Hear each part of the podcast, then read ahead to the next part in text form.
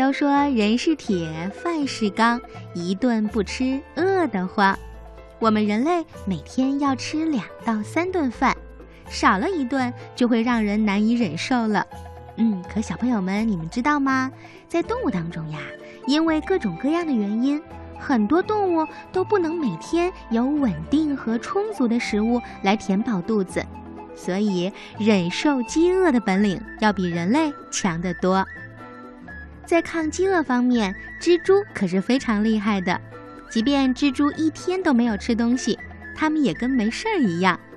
大多数的蜘蛛抗饿的能力超过一个月，甚至更长的时间。这不仅是在冬季，平时呀，它们一个月不吃东西也是没有问题的。特别是一只生长良好的捕鸟蛛，它能够在没有食物的情况下生存长达一年之久呢。鲨鱼、北极熊、企鹅还有鲸，它们都是抗饥饿的高手。大白鲨如果饱餐一顿之后，也许一个月的时间都不需要再捕食了。而北极熊呢，它在饿着肚子的冬天，甚至还能生孩子呢。不过最耐饥饿的是谁呀？嗯，就是龟类。有一种沼泽龟，可以五年不吃东西。还有很多龟呢，也可以一年不吃不喝，而且呢，能活很长很长时间。动物们为什么会偏食呢？很多动物都有自己爱吃的食物，比如大熊猫喜欢吃什么呀？竹子。嗯，没错。蚕喜欢吃什么呀？桑叶。嗯，如果动物们每天要吃的特定的食物缺少了。那动物呀就会有生存的危机了，而且很多时候它们找不到其他替代品来吃，比如大熊猫啊，还有考拉，它们都是极度偏食的哺乳动物。生活在澳洲的考拉，它呀只吃桉树叶。不过和哺乳类动物相比呢，素食的昆虫就更偏食了。最为典型的就是鳞翅目蝴蝶的幼虫。许多蝴蝶的幼虫只吃特定类群的植物，我们最常见的菜粉蝶，它的幼虫呢就只吃十字花科的植物；玉带凤蝶还有柑橘凤蝶幼虫呢，它们只吃柑橘类的植物等等。偏食是动物们在长期进化当中的一种生存策略，这种取食的策略呢，就是用尽可能少的代价去获得尽可能多的能量收益。怎么说呢？就是动物在取食的时候，面临着不同种动物还有同种动物之间的竞争，因此在食物的选择上，它们不仅要考虑到营养价值和适口性，而且呀，还要考虑到取食所要花费的精力和时间。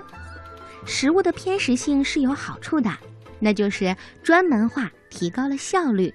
在资源丰富的情况下，取食所需要的时间和精力都要少很多，动物就可以在避敌、求偶、占据领域、孕育后代等方面投入更多的精力和时间了。但是必然也有不好的地方呀，在资源缺少的时候，偏食就会影响整个物种的生存了。比如竹林大面积的开花枯萎。就会导致专吃竹子的大熊猫大量的死亡。当桉树林发生灾害的时候，专吃桉树叶的考拉就会面临致命的威胁。偏食对动物自身产生的不利后果，就导致了有些动物在个体发育方式上的进化。比如，很多动物在不同发育阶段具有不同的外形特征，它们所取的食物也是不同的，从而该动物的偏食现象也只存在于生命的某一个阶段。比如，蝶的幼虫吃特定的植物的叶子，而成虫以后呢，它们就要吸食花蜜了。这样，在不同时期采用不同的取食策略。在客观上就能更好的适应环境了。再来举一个例子，小朋友一定知道蚕喽，细白柔软的蚕宝宝最爱吃的就是桑叶。其实桑树早在一千八百多年前就生长在地球的一些湿热地区了。它原本是常绿植物，到了温带地区才转变成了落叶植物。事实上，生活在桑树上的昆虫呀，不止蚕一种，它们有的吃树根，有的吃树枝，有的也和蚕一样吃树叶。蚕虽然爱吃桑叶，但它也能吃其他植物的叶子，比如蒲公英的叶子呀、无花果的叶子、莴苣的叶子、生菜的叶子等等，将近有二十多种叶子，它都能接受。只是因为从以前到现在，它们世代都以桑叶为食的时间已经太久太久啦，所以呢，就遗传了习惯吃桑叶的习性。有位专家曾经分析过桑叶的气味儿，他把桑叶干流以后，得到了一种油状的物质。这种具有发挥性的物质呢，含有类似薄荷的气味儿。如果把它滴在纸上，蚕在三十公分以外就能够闻到了，然后就会立刻的爬过来。蚕靠着嗅觉和味觉器官来辨认桑叶的气味儿。嗯，那如果把这些器官破坏掉，那我想，蚕就不会再挑食，也就什么都吃了。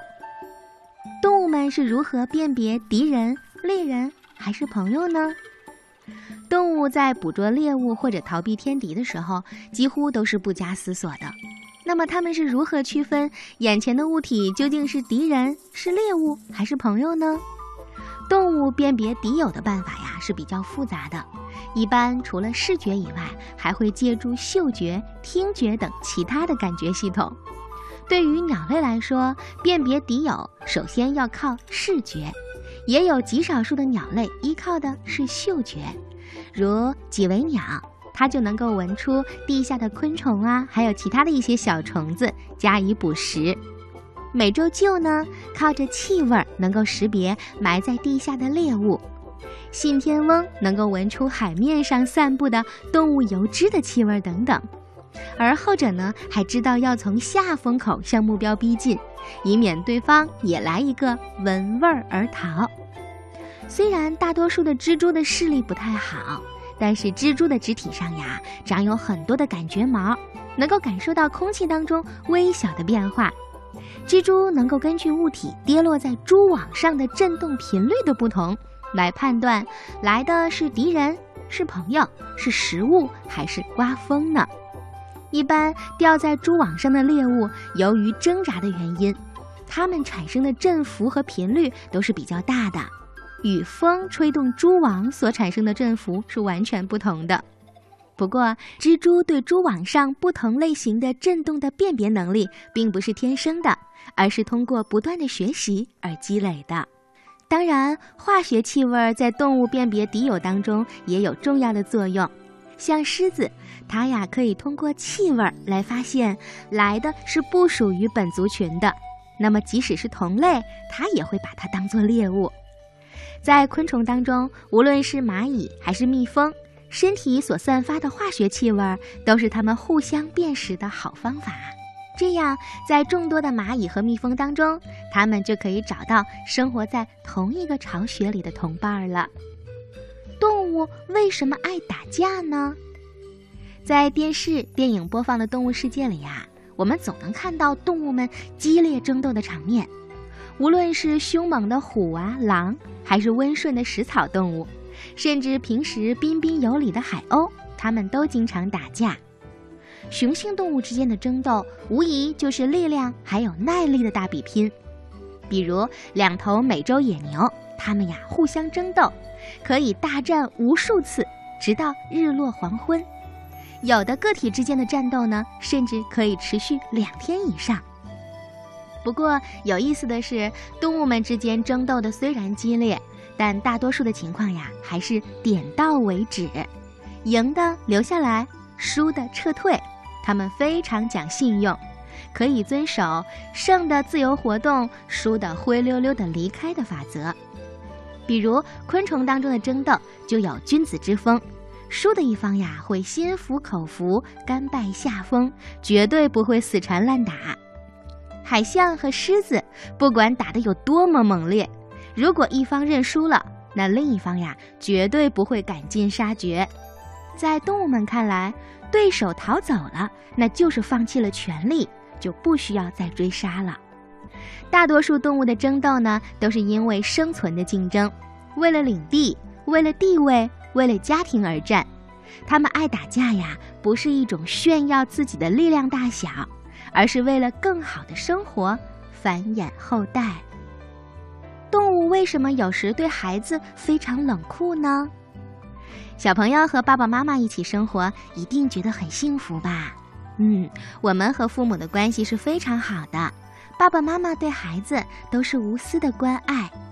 不过，很多家庭可不是这样的。我说的是动物家庭，他们对孩子有的时候特别冷酷。一般而言，满两岁的小河狸会在春季告别父母，离开家庭，独立的生活。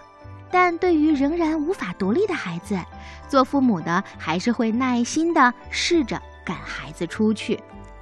信天翁就更惨了，刚出生的小宝宝常常被哥哥或者姐姐踢出巢外。因为担心会相互抢东西吃，被赶出去的小鸟呢，要么在炎热的太阳下晒死，要么就被猎食者吃掉。而这一切呀，都发生在信天翁妈妈的眼皮底下，可妈妈完全不管，就让孩子们这样自生自灭。这种情况呢，还有雏鹰，他们在学习飞翔的时候呀，如果迟迟不张开翅膀试着飞翔。妈妈就会一脚把雏鹰从高高的巢当中踹下去，好像根本不顾及自己孩子的死活。哎呀，这些动物妈妈为什么对自己的宝宝这么冷酷呢？全然都没有做妈妈的爱心。嗯，这是因为呀，在动物界当中，在有限的生存资源下，只有集中优势资源保存下来，这样才可以确保动物后代的延续。在动物的眼中，有时候没有能力抚养太多的孩子，只能让他们从小学会独立的生存。有能力活下来的才是胜者，这就是适者生存的道理。